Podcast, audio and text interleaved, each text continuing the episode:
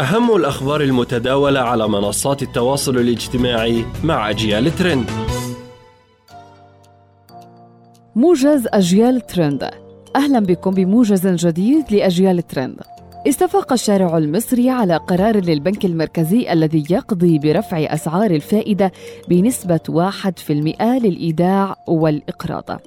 هذا القرار أدى إلى تراجع سعر صرف الجنيه المصري مقابل الدولار الأمريكي في مؤشر التداول الدولي فوركس بنسبة 11% بعد ساعات من قرار البنك المركزي. وانخفض سعر الجنيه المصري مقابل الدولار من 15 فارزة 72 وحتى 17 فارزة 47 بحساب بيانات التداول غير الرسمية. قرار البنك المركزي أثار موجة من ردود الفعل القوية عبر مواقع التواصل الاجتماعي في مصر حيث تصدر وسم الدولار قائمة الموضوعات الأكثر تداولاً في مصر.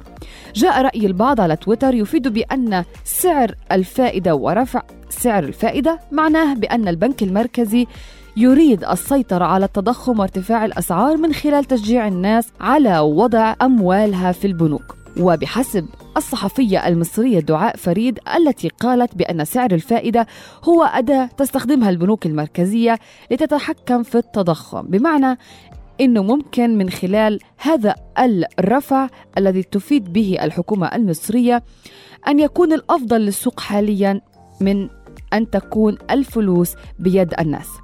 المجلس الثوري المصري من جهته قال عبر تويتر بأن الحكومة المصرية تعاني من شح شديد في الدولار لذلك رفعت اليوم سعر الدولار الرسمي بنسبة تقارب عشر بالمئة لتحفيز المواطنين على تغيير مدخراتهم من الدولار للجنيه المصري. كان هذا تبرير المجلس الثوري المصري. انقسم مغردون بين من اعتبر أن قرار البنك المركزي هدفه تعويم الجنيه المصري وبين من أكد أنه تخفيض له. فقال الأنصاري مثلا الحكومة المصرية تعوم الدولار من جديد بين قوسين. كان للقرار مؤيدين أيضا ودافع مستخدمون آخرون عن قرار البنك المركزي إذ اعتبروا أن الغرض من رفع أسعار الفائدة بنسبة 1% هو التحكم في التضخم. فقال سيف هلال على سبيل المثال قرار زي ده غرض التحكم في التضخم زيادة الأسعار ناتجة عن قلة المعروض أو زيادة الطلب وزيادة الطلب ناتجة عن وجود سيولة كبيرة في السوق. الخطوة الأولى لتقليل الأسعار يجب أن تبقى عن طريق رفع الفائدة ومن ثم تقليل السيولة وتقليل الطلب ونهاية بتقليل الأسعار. في الآونة الأخيرة سمعنا وشاهدنا الكثير من الصور والفيديوهات للرئيس الكوري والرئيس الروسي بل إن وجودهما في صورة واحدة كاد يسبب الهرع. ببساطة ترى فيهما سلاحا نوويا. أطلقت كوريا الجنوبية قذيفة أسمتها بالغير معروفة أخفقت بعد وقت قصير من إطلاقها ولم تثبت جدارتها. كوريا الشمالية تجري الآن تجارب صاروخية بصفة مستمرة كجزء من برنامج يهدف إلى تطوير أسلحتها. زعيم كوريا الشمالية كيم كونغ أون قد تعهد بتعزيز قدراته العسكرية على الرغم من فرض عقوبات اقتصادية على بلده.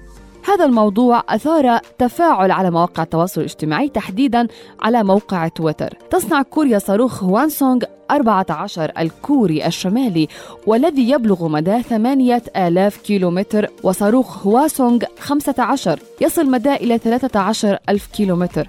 هذا الأمر الذي يجعل الولايات المتحدة في داخل نطاقه. وهذا ما أثار الرعب في هذا الموضوع.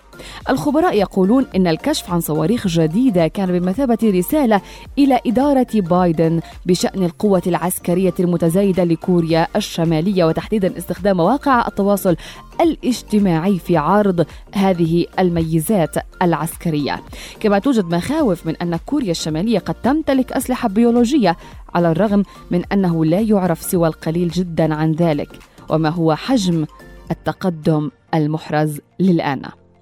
إلى هنا نصل وإياكم إلى ختام أجيال ترند. نلقاكم في حلقات جديدة. إلى اللقاء. thank you